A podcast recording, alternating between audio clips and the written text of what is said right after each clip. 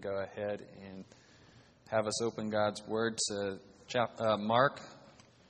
We're in the 13th chapter. This is part two of this section. It, it's going to be a three parter. It just, just happens that way sometimes. So we'll get through part of the material this morning. We'll finish up next Sunday. We started this message two weeks ago on Memorial Day, if you re- recall. Jesus has finished teaching in the temple. He cleansed the temple, cleared it out, taught for a number of days. Must have been a beautiful thing. Talk about great preaching. Correcting the errors, the theological errors of the religious leaders, the very religious leaders God had called to teach Israel about God and the way of salvation, and they corrupted the truth and twisted it for their own financial gain and their own glory. Jesus came and cleansed the temple of all the money changers and held court, so to speak. And the religious leaders came in three waves and tried to trap Jesus into making a mistake, and they couldn't do it. Obviously, he's God, he's perfect. And at the end of the, the, the time of questioning, he taught for a while. And then we're going to see that he finally, it was time to leave the temple. And it just a day later, he would be um, captured or arrested in the middle of the night, tried by a kangaroo court, and crucified. Let's read a little bit of what he said. As he was going out of the temple, one of his disciples said to him, Teacher, behold, what wonderful stones and what wonderful buildings. And Jesus said to him, Do you see these great buildings? Not one stone will be left upon another which will not be torn down. This must have been absolutely shocking to the people he was talking to. It took something like 43 years for Herod and his architects and engineers to build this temple. The stones, massive stones, expertly hewn from rock to fit so tightly together. And in fact, Herod wanted to expand the temple to expand his own glory and name, and he had the Temple Mount expanded through a series of underground chambers, and they just basically built more mountain. Isn't that incredible?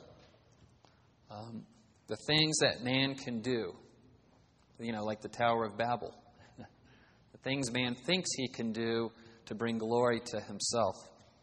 And through all that human effort, all that construction, all the time, all the money, all the labor, Jesus says God's not impressed. In fact, the whole thing's coming down. The building's coming down to the last stone. The process of doing it is even unthinkable. To dismantle an entire building. It's, it's not like they had wrecking balls or dynamite. This was going to have to be a massive amount of human labor to deconstruct the temple. In fact, I don't think the people who heard Jesus say that really believed him. Like maybe it was one of those cryptic statements that had some kind of other meaning. And certainly there was an alternate meaning here. In essence, he was saying this temple represents apostate religion. The whole system is going down. The whole religious system is going down. So they leave through the eastern gate, which was called the Beautiful Gate then, still exists today. Somebody from First Service was telling me it's closed. It's closed, and nobody's allowed in or out, and they just call it the Eastern Gate. It's not so beautiful anymore. It's near a cemetery. They left through the east, down through the Kidron Valley, up onto the Mount of Olives, where you can see the entire Temple Mount. Very popular tourist spot if you go to Israel. And so they're sitting on the side of the mountain. They're on their way back to Bethany where they're staying the night. They stop on the Mount of Olives, and there's four of them with Jesus. It says in verse 3 As he was sitting on the Mount of Olives, opposite the temple, Peter and James and John and Andrew were questioning him privately.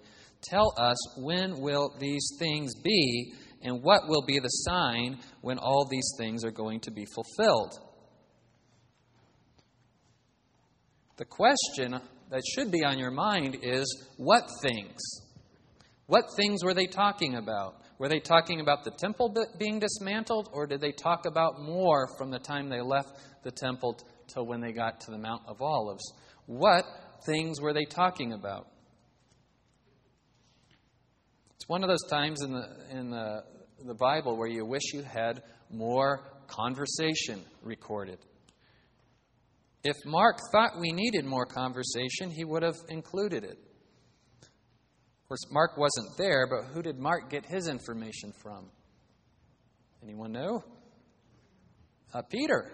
Peter. I was just reminded of that last night. My family was reading the Sunday school lesson for this morning, which is from the book of Acts, where Peter gets released from prison. Miraculously, the angel helps him escape from prison, and he goes back to the house where John Mark was staying. John Mark is Mark, who wrote the Gospel of Mark. And so Peter was staying with John Mark. John Mark was a contemporary of Peter. Peter obviously shared with him everything Jesus had taught him. So if Mark thought it was important, and by extension, if Peter thought it was important that we know the other things Jesus was talking about here, those things would be recorded. So it needs to be either obvious to us or we need to be able to find it somewhere else. And we can find the somewhere else if we go to Matthew's gospel.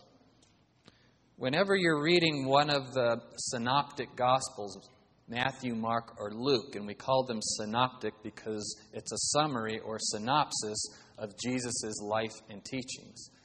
John's gospel does record some of those elements, but John wrote for a different purpose. Whenever you're reading from the synoptic gospels, you should always look and see if one of the other two synoptic gospels has the same story. And if so, is there a little bit more to the story? We call this harmonizing the Gospels. It's a, it's a good thing. If you have a good study Bible, it should tell you where the other verses are. And so if we go to Matthew 23, we do get the same story. Actually, we get a lot more to the story. Matthew records just before this and just after Jesus finished his debate with the scribes and Pharisees, he launches into this terrible rebuke of the religious leaders. Woe upon woe upon woe. Woe to you, scribes and Pharisees, hypocrites. He says terrible things to them that are true. Terrible in that God is judging these people in front of everyone at the temple, and it's recorded in Scripture for all eternity here. Out of all the people that Jesus was upset with when he came, it was less the tax collectors and sinners and more the religious leaders. It sobers me up. I guess I'm a religious leader, so I need to be careful that I teach what Jesus teaches and point you to the scriptures. And so at the end of rebuking the scribes, Jesus says this Therefore, behold, I am sending you prophets and wise men and scribes. Some of them you will kill and crucify, and some of them you will scourge in your synagogues and persecute from city to city. Truly, I say to you, and I skipped verse 35, all these things will come upon this generation. Jerusalem, Jerusalem, who kills the prophets and stones those who are sent to her. How often I wanted to gather your children together, the way a hen gathers her chicks under her wings, and you were unwilling. Behold, your house is being left to, you desolate. For I say to you, from now on you will not see me until you say, Blessed is he who comes in the name of the Lord. In other words, they will not see Jesus until the nation of Israel is ready to recognize Jesus as Messiah. Jesus came out from the temple, Matthew 24 1, and was going away when his disciples came up to point out the temple buildings to him. And he said to them, Do you not see all these things? Truly I say to you, not one stone here will be left upon another, which will not be torn down. Same thing we see in Mark. As he was sitting on the Mount of Olives, the disciples came to him privately, and from Mark's gospel, we know which four disciples were there. They said, Tell us, when will these things happen? And what will be the sign of your coming and of the end of the age? So Jesus must have been talking to them about these things. Which things? The tearing down of the temple, his coming, his second coming, and the end of the age the end times, the final judgment, the final kingdom, when Jesus returns and restores the kingdom to Israel. Everything prophesied in the Old Testament about Israel. When will these things happen? It's not just the tearing down of the temple. Jesus has been giving them a, a, brief tour of eschatology. By the time they get to the Mount of Olives, they want to know when will these things happen? What will be the sign of your coming? There's these people I mentioned two weeks ago called preterists. They believe that there isn't a literal kingdom, that Jesus' kingdom is the church. Okay? And Jesus reigns vicariously from heaven, but the whole kingdom is here on earth and that the church replaced Israel as the kingdom. And this teaching became popular in the 300s and really has survived in the church for a long time. Yet Jesus did not come back yet. If he did, we're waiting for the third coming of Christ. The Bible only talks about a second coming. Preterists say that everything Jesus said was going to happen in this text happened in AD 70 when the temple was torn down. Jerusalem was, was uh, overthrown, women and children slaughtered, scaffolding built around the Temple Mount, the whole thing set on fire until it got so hot that the stones themselves crumbled and fell apart. They retrieved all the gold out of the temple, and then stone by stone, they removed the larger stones that were still good to use for other buildings, and the rest they threw down into the valley. Just rubble. Just a sign and a picture for all passing by don't mess with Rome. This is what happens. Really, though, it was a sign from God, right? Don't mess with God. This is what happens to apostate religion. It's coming down. Yet we know there's going to be another temple built. We know this from the book of Ezekiel. In fact, the floor plan, the architectural design, it's all measured out, is in the book of Ezekiel.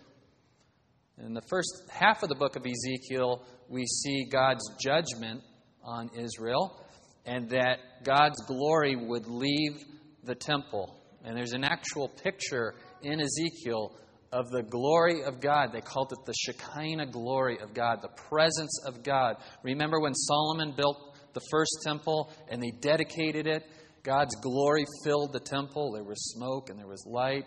Remember when the Israelites built the tabernacle in the wilderness and God's Shekinah glory would come as a pillar of cloud in the day and a pillar of fire at night. And to be in the presence of the glory of God was what kept Israel safe.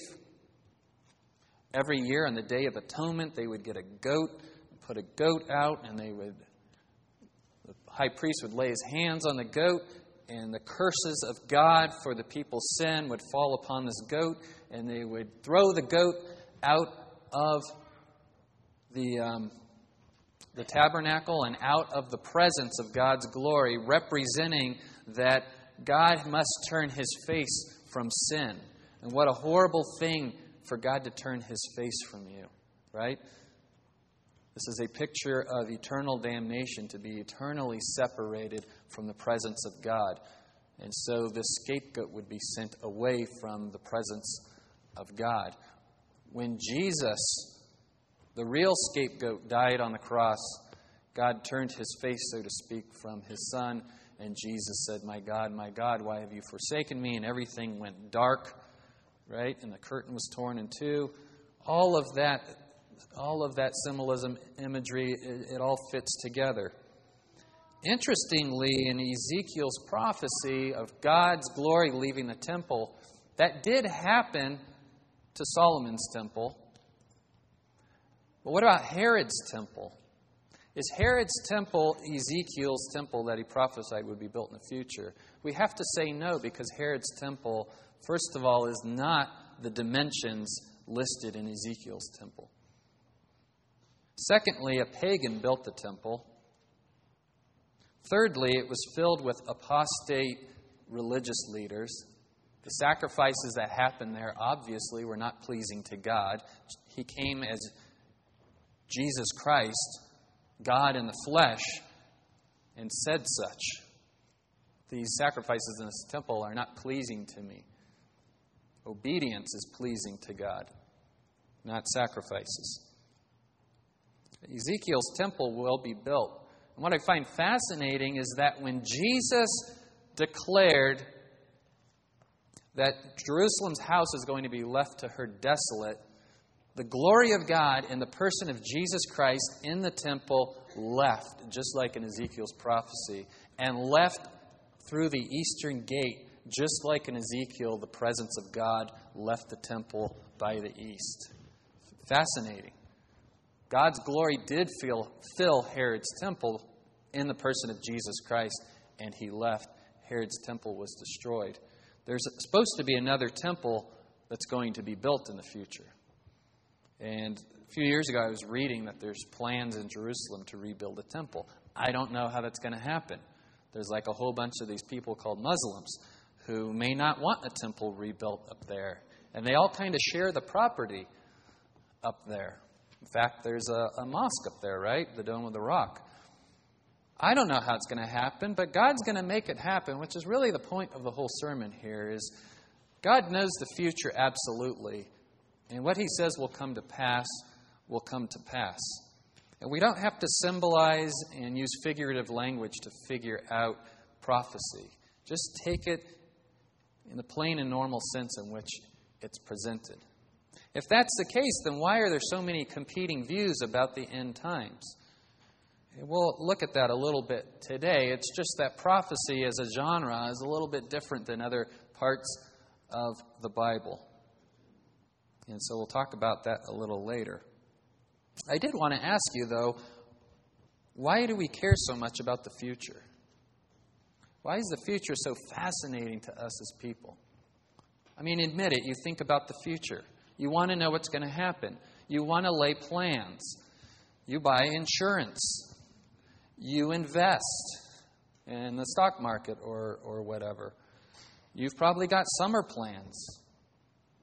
You've got plans five years from now, 10 years from now, 20 years from now. You, you, you kind of think you know how things are going to turn out. You like to make predictions. You fill out your Final Four basketball chart. You, uh, we're fascinated with the future. And yet we really have no idea what's going to happen. The best we can do is make an educated guess. That's why statistics and probability uh, as, a, as a study have become so popular in our culture. Um, pretty much everybody takes a statistics and probability class now in college, no matter what your major. We're living in a world that no longer believes in biblical prophecy. And so the best we have is educated guesses. Moving here to Tehachapi, I realized just how terrible our weathermen are at predicting the weather up here. It's, I think I could do a better job. First time they said a major storm was coming, everyone said, "Oh, this is, you know, we're going to get hammered." We didn't get hammered. And then the next time they said a storm was going to pass right by us, we got hammered. they said, "You can plant your spring, summer, garden after Mother's Day.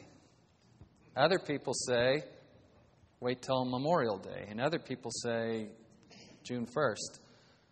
And I don't think it's really ever safe up here. you better have a blanket ready to put over your garden. Why are we so fascinated with the future?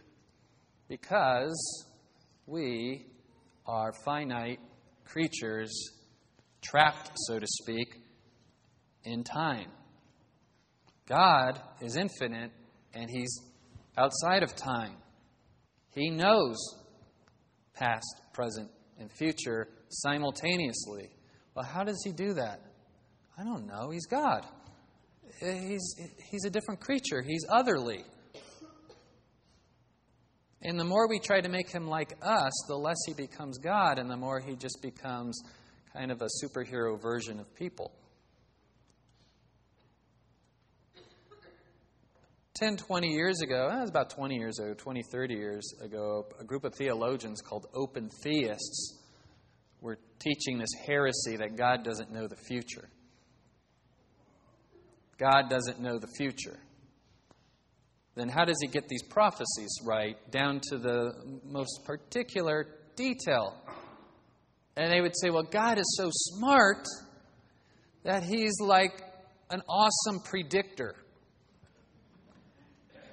Like he's a grand chess champion, like this world's never seen, that he can anticipate millions upon millions of moves in advance.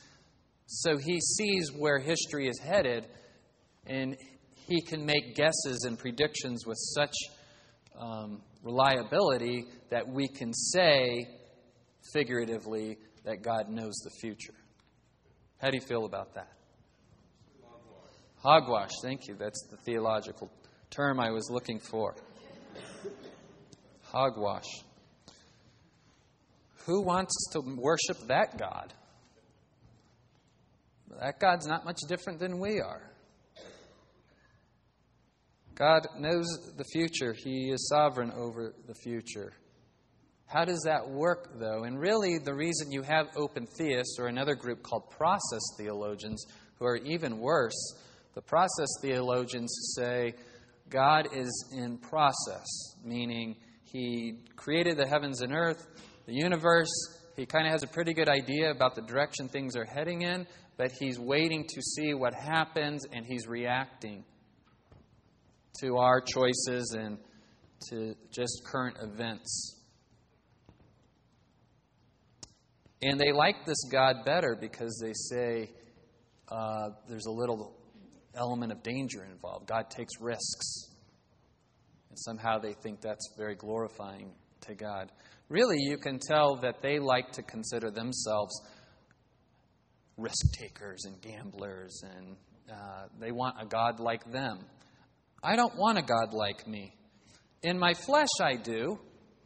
But at the end of the day, I need to confess and acknowledge that I need a God who's much different than me. And yet, how do I relate to such a God? How do I relate to such a God? Well, God's revealed himself to us in Scripture and given us all the capacity to understand language. We take it for granted everybody learns to talk, right? Your two year old, three year old won't stop. Thank you. Always on cue. It's a beautiful thing. And we take it for granted, and yet it's a, a, miracle how language and speech works. What has to happen for us to understand language and process it, all that information, and we make sense out of it. And God has told us about Himself, and yet He can't fully reveal His entire nature to finite beings. We can't fully comprehend God. The process theologians and open theists also don't seem to want to destroy man's free will. It's the most important thing to them, their free will. And if God knows exactly what's going to happen in the future, then somehow that swallows up our free will. Because what if I want to do something different than what God ordained? Can my free will thwart God's will? You know the answer is supposed to be no, but it does leave you scratching your head. So, does God make me think what I want to think and make me decide what I want to decide? If that's the case, then isn't He responsible for my unbelief and for my sin? May it never be, as Paul would say. So, what does the Bible teach? That God's sovereignty coexists with our free will, and they just go together, left hand and right hand. As Charles Spurgeon once said when he was asked this question, how he attempts to separate man's free will and God's sovereignty, he says, I don't try to separate them. They're perfectly reconciled in the mind of God. I just don't have the mind of God completely. So, yes, God knows the future completely, and yet your decisions and my decisions matter. Otherwise, we should just sit around and wait for God to act. But that's not what he tells us to do. So we're enthralled with the future then. God already knows what's going to happen. We, we don't, but he gives us a little bit of the picture. And if you're a pessimist, you're always worried about the future. You know, it's always like, yeah, things are bad now, but I know they're going to get worse. And if you're optimistic, you're always like, oh, I can't wait for tomorrow. It's got to get better. It's got to get better. And so, what does the Bible reveal? Does the future get worse or better? Yes, thank you. Yes. It gets much worse and it gets much better. But it gets much worse before it gets much better. And our friends who are amillennialists, meaning they don't believe there's an actual millennial kingdom, or the postmillennialists, who also don't believe that there's an actual 1,000 year kingdom on earth, tend to believe that things uh, are getting better, especially the post millennialists. And yet, the pages of Scripture say things are going to get worse, much worse.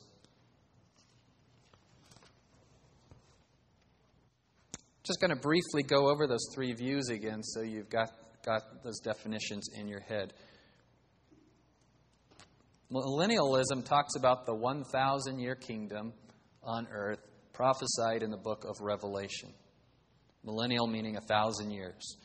The question is is it literal thousand years or is it just a long period of time? If it's literal, then it hasn't happened yet because Jesus has been gone for over 2,000 years. So, if it's just a long period of time, then who knows how long it's going to last? We don't really know when Jesus will come back then. But the, uh, the amillennial view is that, again, Jesus is reigning in heaven and the kingdom is here, and we're the kingdom. The church is the kingdom. The premillennial view is pre before Jesus is going to come back, before the thousand years starts, and then he's going to reign on earth literally for a thousand years which also means that Israel as a nation will have a prominent role in that kingdom. In fact, it'll be centered in Jerusalem, and there will be a temple. Except Jesus will be the high priest, Jesus will be the sacrifice, Jesus will be the king. He'll play all those roles, which all through history and God's history have been played by separate men. God has always separated those offices. Jesus will bring all those offices together under one person. What's the dominant view? Does that matter to you, or are you the guy who likes to, to always take the underdog view? I think it's important to know what the dominant view has been through the ages. Even the amillennialists say that reading the Old Testament at face value and using the normal rules of interpretation for prophetic passages, that the Old Testament is definitely premillennial. That there's definitely a future kingdom for Israel. Gentiles will be grafted into the kingdom, and Messiah will reign for a thousand years. Nobody disputes that the Old Testament teaches that.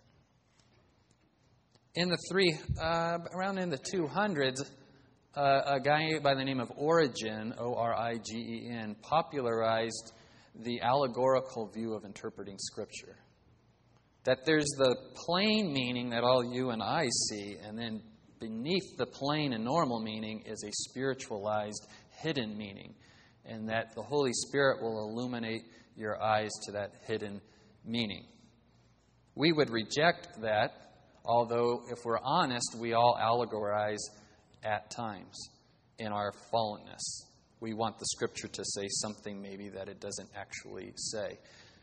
Maybe in our pride at a Bible study, we want to point out something nobody else has seen. You know, are you that guy or that gal? No? Okay. Yeah, oh, wow, I never saw that. And you search all the commentaries, and all the theologians all through history have never seen it either. Maybe it's not there. Maybe in your flesh, the Bible is very clear about some sin you're struggling with, but you don't want to see it, so you allegorize the verse to make it say something slightly different than what it really does. The thing is, you don't really have to dress up the Bible that way to make it interesting and fascinating. It's the most fascinating book you'll ever read. It cuts right to the heart of mankind like no other book. You don't need the, the allegorizing. Just cut it straight. And Pastor Andy's been cutting it straight for 22 years, and, and it's been enthralling. I have friends and family members who can't imagine sitting through 45 minute to an hour sermon. And I'm like, often when he's done, I'm like, oh, can you keep going? This is fascinating. God is fascinating. God's plan is fascinating. I'm captivated. It's a page turner. I can't put it down. I want to know more. I want to know more about this Jesus. The plain and simple truth is so hard to wrap your mind around that you don't need to make stuff up. Usually, when we make stuff up, it's to make it come down to our level. What about the apostles? Were they premillennial or amillennial? Well, they were Jews. What do you think? You think they thought that Israel had forfeited all of the promises God had made to them and that a church would come along and assume Israel's place? No, they kept asking Jesus, so is it now when you're going to establish the kingdom? Now are you going to set up the kingdom? Peter in the Garden of Gethsemane is lopping ears off. He's ready to fight. We're going to set up the kingdom. No, we're not setting up the kingdom at this time. John, who wrote Revelation, was certainly premillennialist. He, he wrote about the thousand years, and he trained two of his students to be premillennialists. In fact, it was the only view in the church until Origen came along and allegorized the Bible. And then along comes St. Augustine Augustine. Augustinian theology is so dominant in, in the church, both the Catholic Church and the Protestant Church. He's an amazing man. You should read his works. And yet, I think he got this one wrong. You know, how bold of me to say Augustine got something wrong. Who am I to say that? Well, I'm not the first person to say it. I think the Bible clearly shows that Augustine was wrong. But you almost can't blame him. At the time that he came up with that theory, Constantine had made Christianity the official religion of the Roman Empire, which at its height stretched all the way from northern Ireland way down into Africa and far across into Arabia. I mean, pretty much the most of the known world. I think as much as 75% of the people on the planet fell under the Roman Empire. And the Roman Empire was so dominant. Um, you've heard of the Pax Romana, peace, Roman peace. As a Roman citizen, you could go anywhere in the Roman Empire, and if anyone laid a finger on you, the full fury of the Roman Empire would come down on your head. I mean, talk about a get out of jail free card everywhere you went. It's like the ultimate backstage pass, you know. Like I'm a, Paul was a Roman citizen, and so the Jews could not were not supposed to stone him to death. He was a, he was a Roman citizen. And he played that card to get himself out of trouble a few times. Ultimately, he was beheaded because Roman citizens were beheaded when they were executed. Crucifixion was for non non citizens. It was a horrible way to die and, and humiliating. And so Augustine says, This must be the kingdom. This is it. The church and the state had really blended together. This is the kingdom. The Roman Catholic Church is the kingdom. Jesus is reigning spiritually from on high, but the Roman Catholic Church is the kingdom.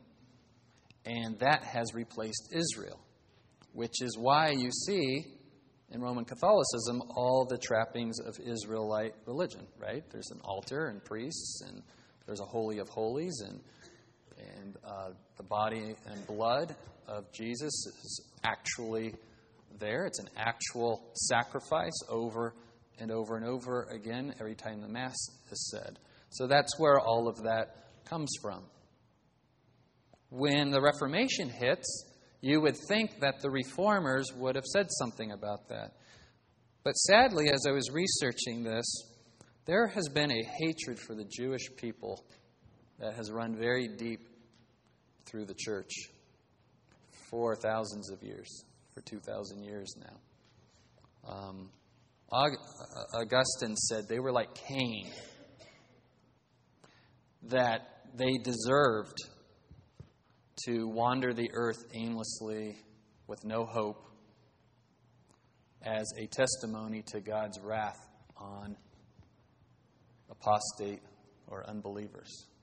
Remember, Cain had a mark on his head so nobody would kill him, and, and uh, it was a mercy of God, but it was also a judgment that he would wander the earth and people would go, Oh, there goes Cain, who killed his brother. And so Augustine had said that the Jewish people were like Cain. They're doomed to wander the earth with no home. They've forfeited all the promises of God and the church is now Israel. And you go all the way through the Dark Ages, Middle Ages, all the way up to the Reformation, and the Reformers were saying the same thing. Calvin and Luther, I told you two weeks ago, said horrible things about the Jews. He wanted to remove the book of James from the New Testament canon because he said it was too Jewish.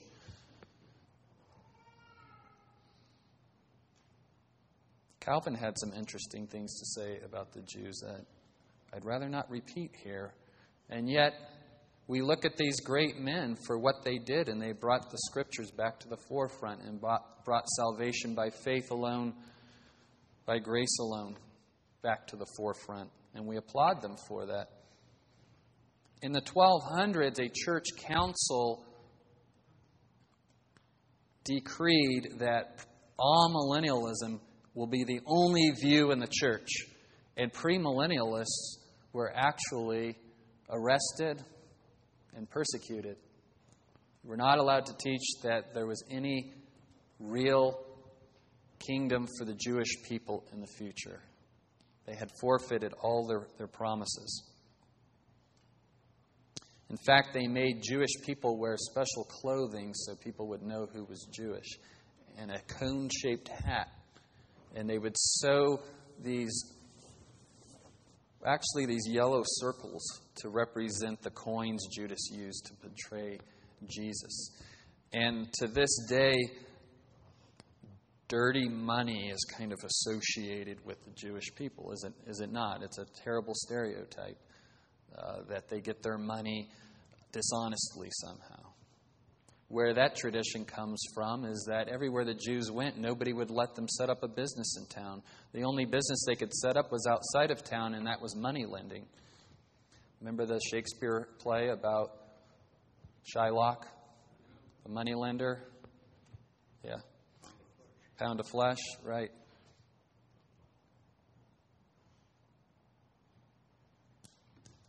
More of uh, the my research, just got worse and worse, and really the whole thing came to fruition under Nazi Germany's reign. And you wonder how those Protestant Christians in Germany could have allowed the Holocaust to happen. They pitied the Jews, but there was this sense that this is what happens when you turn your back on the true God. And so they either ignored the whole thing and, in some cases, uh, um, cheered the whole process on if we could just be done with these people. Everywhere the Jews have gone, they've actually thrived and been successful under against all odds. They're real resilient people, very intelligent, very smart. Israel today, more innovation comes from that country than anywhere else on the planet. Like I said two weeks ago, when there's a billion people surrounding you who want you dead, you get real innovative real fast, or you don't survive. We live in a country now where we've had relative peace for a long time, and we've kind of gotten uh, large and happy off of our freedom and our wealth. And you don't see a lot of innovation coming from our country anymore, sadly. And it's happening rather rapidly. We just honored our graduates, but it's common knowledge amongst the universities that our students are no longer ambitious. You know, well, I'm giving you a C on that paper. Okay. It's passing. Just here to kind of pass the time. What are you going to do when you get out? I don't know. I don't know. No real plans. Remember when we said we were going to put a man on the moon and that was just audacious? It was, our president said it's going to happen and it's going to happen on this date. Now, he's not prophetic, but we just don't have an ambitious nation anymore.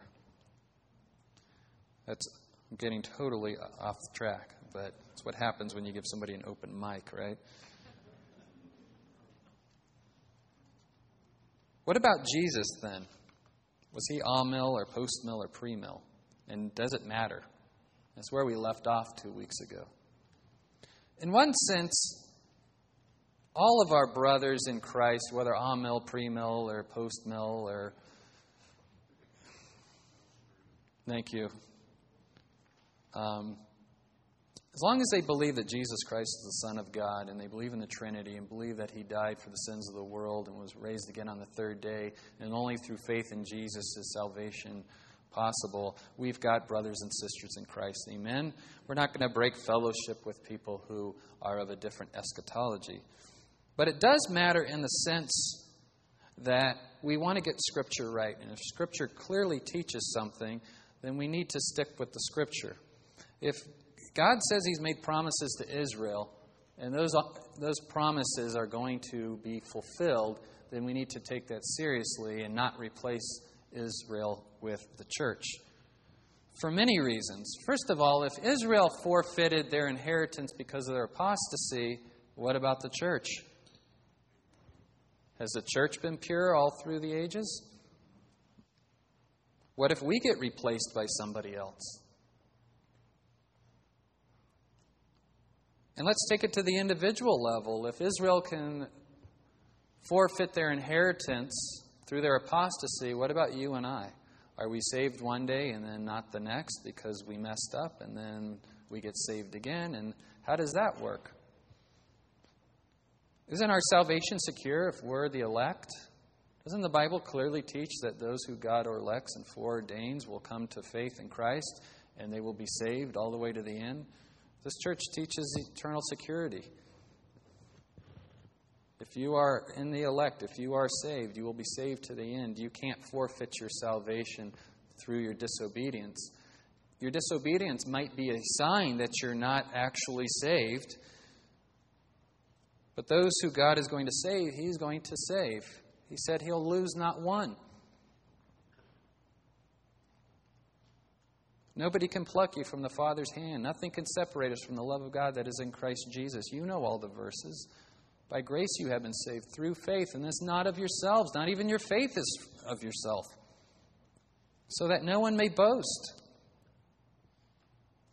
Was Israel chosen because there was something special about them that they deserved to be a chosen nation? Absolutely not. In fact, it says over and over again in Deuteronomy, I did not choose you because of anything you did.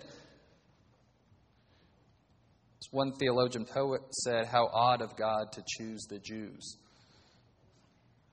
Why the Jews? I don't know, because he decided to call Abraham. He said, I'll build a nation through you. He made a covenant with them, and it was a unilateral covenant, covenant a one sided covenant, which is strange because there's two parties involved. But it was unilateral in that when God ratified the covenant with Abraham, again, he stooped down to human level so we could understand him. He used a um, device that people were used to using when they signed a covenant. They took some animals and chopped them in half and separated the pieces. And the two parties of the covenant were supposed to walk through the pieces right through the river of blood. It was very messy. It hit all your senses and it was designed to really make you think twice about reneging your contract. If only we had something like that today, because people seem to break their contract all the time. We've uh, lost integrity as a people. We need an army of lawyers now to make people keep their word.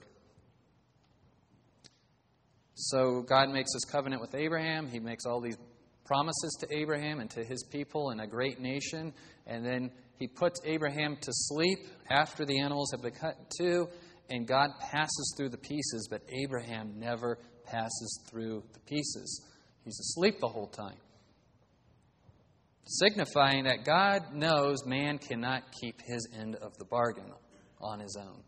So God says this is a one sided agreement. Now, is Israel punished in some way temporarily for their apostasy? Yeah, their whole history is they're on top, they're on the bottom. They're on top, they're on the bottom. And just when the church thought it had replaced Israel and Israel would be gone forevermore, 1948, Israel comes back to the land and they're designated as a nation again. And it seems ever since 1948, they've been trying to yank that designation away from them again. I don't even know why they gave them nationhood back. They keep wanting to take it away from them. I know how they got their nationhood back, and you know how they got it back. It was God's will and His promise that there would always be a nation Israel and that they would, a remnant, not the whole nation, but a remnant, someday would fulfill all those promises and see all those promises come to fruition.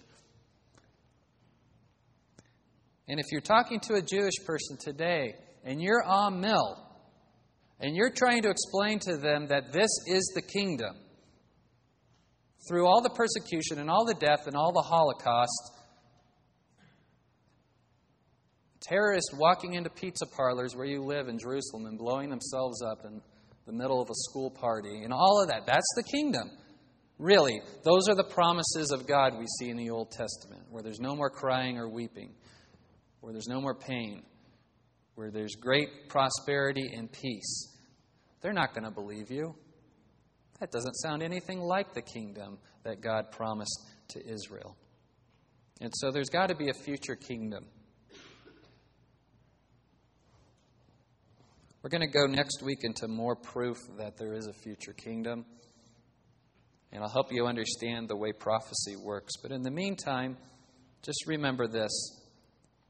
Again, if Israel forfeited all of its promises through its disobedience, then what about us? What about us? Aren't you glad that it doesn't depend on our good works and how much faith we muster up? Jesus said, just faith as small as a mustard seed. That's all it takes. Faith as small as a mustard seed.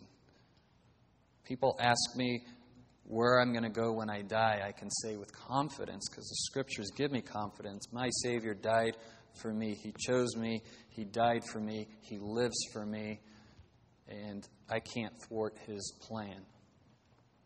I have great faith of where I'll be when I die, and I have a great message I can preach to you and anyone else that I meet. It doesn't depend on you and your good works. Just put your faith in Jesus. Amen. And if this is a God that took that away from another group of people, how are we going to have any confidence that we're going to be able to keep and hold on to those promises? So please read uh, Mark 13 kind of throughout the week. Read it three or four times and get familiar with the passage, and we'll finish up next week. Let me pray for you and dismiss you. God, indeed, we thank you for Jesus Christ, our King and our Savior, our high priest and our sacrifice. Worthy is the Lamb who was slain. Forgive us, God, for trying to take Israel's inheritance for ourselves.